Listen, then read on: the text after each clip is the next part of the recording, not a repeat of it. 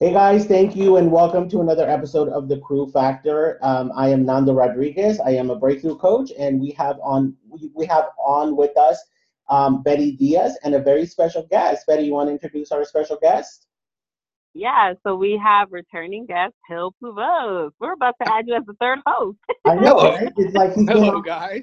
He's been on so much. Thank you, Hill, for joining us one more time. Guys, today I want to talk about friendships. And since we're the crew factor is all about, you know, getting people to see how they can be cause in the matter, right? How to, you know, persevere regardless of what obstacles in front of them, get them to, you know, not take the victim or woe is me attitude, but get, you know, take control of the wheel again.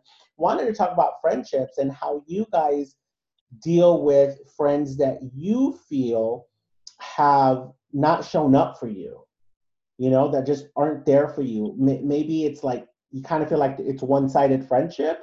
How do you guys deal with that? How do you become cause in the matter with someone who doesn't, who you feel doesn't allow themselves to really, you know, participate in a full blown friendship?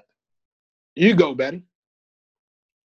I can't even think about that right now. Well, I can, I can, I can think about that. A lot of times, like as you know, people that you, friends that you grew up with, there was a time where you didn't have a lot of respons- the responsibilities that you have now and you know friends have moved friends have you know started family on their own. So you don't have time and to necessarily just be as close anymore even whether it's by distance or um, and i mean that in, in in uh, the actual distance and or whether it's like you don't talk as much on the phone kind of thing. But you understand when somebody still wants to be your friend and still admires your friendship. But as people start to grow you start to make new friends, you kind of feel like other friends are not as important anymore. And the way I feel to handle that is just play by ear and see, because I'm one of those guys that try to play the mirror. Hello. So I reflect your. Hello. Yeah. Yes, we yeah. lost you for a second, or I did. Oh, I'm one of those guys who like to play the mirror, so I, I reflect the other person's image. If I feel like I'm giving 100%, but you're not giving 100%, I try to find out why. But if I feel like if it's because you don't want to be friends with me anymore, then you know I'm one of those that ask about it. And if you start doing things that I know friends don't do to friends, then that's when I call the, the friendship and, and like that's when I bring it to an end. But I'm one of those guys like I give as many chances as possible because, as you know, my, my younger year, years I traveled a lot, so you know I couldn't be in the same place with friends, and I couldn't physically be there with friends. But I always made sure that I stayed in touch and reach out and do what I can do as as a friend.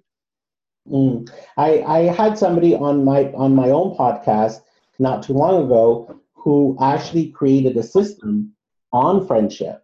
And it really made a lot of sense to me. He actually created four tiers of friendships. And basically it was how how to categorize your friends so that you know where they stand and you're not like expecting xyz from someone who's just not going to give it to you right? So for example a tier one friend is someone that, like, literally you could call at three in the morning. They're going to pick up the phone and they're going to be there for you, regardless, right? Tier two drops down a little bit. You know, they might not pick up at 3 a.m., but they'll pick up at 6:15. You know, and be like, "Hey, what's up? I'm asleep." You know, X, Y, Z. And then you got the tier three friend who actually is just like an acquaintance. You know, so this person you wouldn't even really rely on. It's someone that may or may not re- even text you back. You know, there's there's really not a lot of reciprocation. And then you got a tier four who is just someone that you maybe you met through someone else and they're in your phone book, you know, but that's not the person that you would go to. And I know that um, it helped me with a lot of friendships. And I was like, you know, because I was expecting the behavior of a tier one person from a tier two person or a tier three. And once I was able to like really put people, um, you know, saw them for who they were in my life, friendships got really better because I wasn't like expecting things that they just weren't available to give. You know, it's sort of like when someone says, you know, that's her best friend, but she's not her best friend right back. You know? Wow, that's very interesting. Oh. Very good. Maybe I need to start using that. Yeah, so what's here on my end? you're one because you oh you know you're one.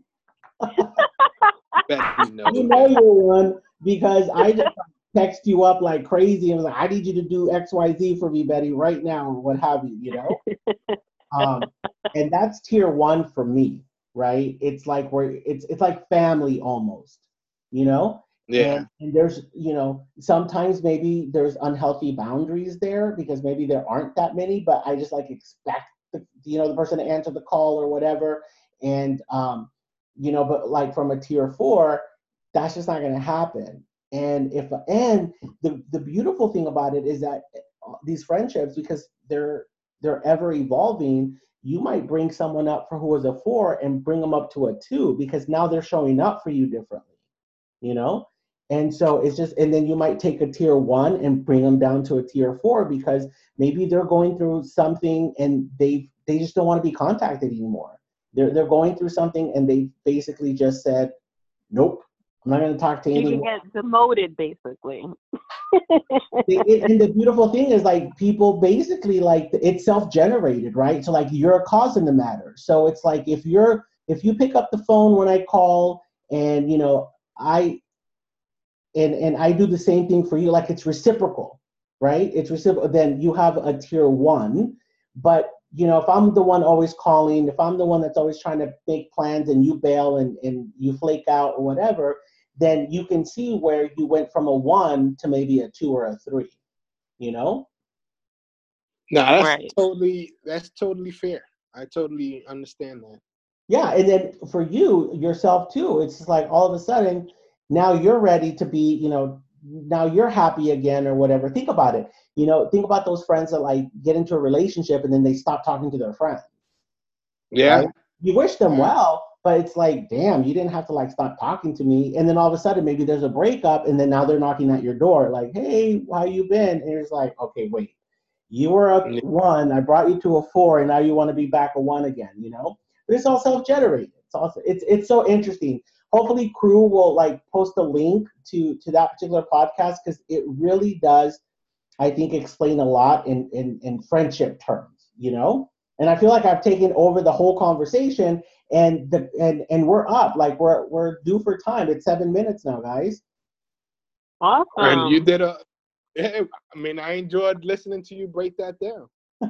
so crew factor listeners thank you for tuning in. Uh, we will be back another time. Crew will be back as well with some interesting topics. And for now thanks for listening and we will be with you for another episode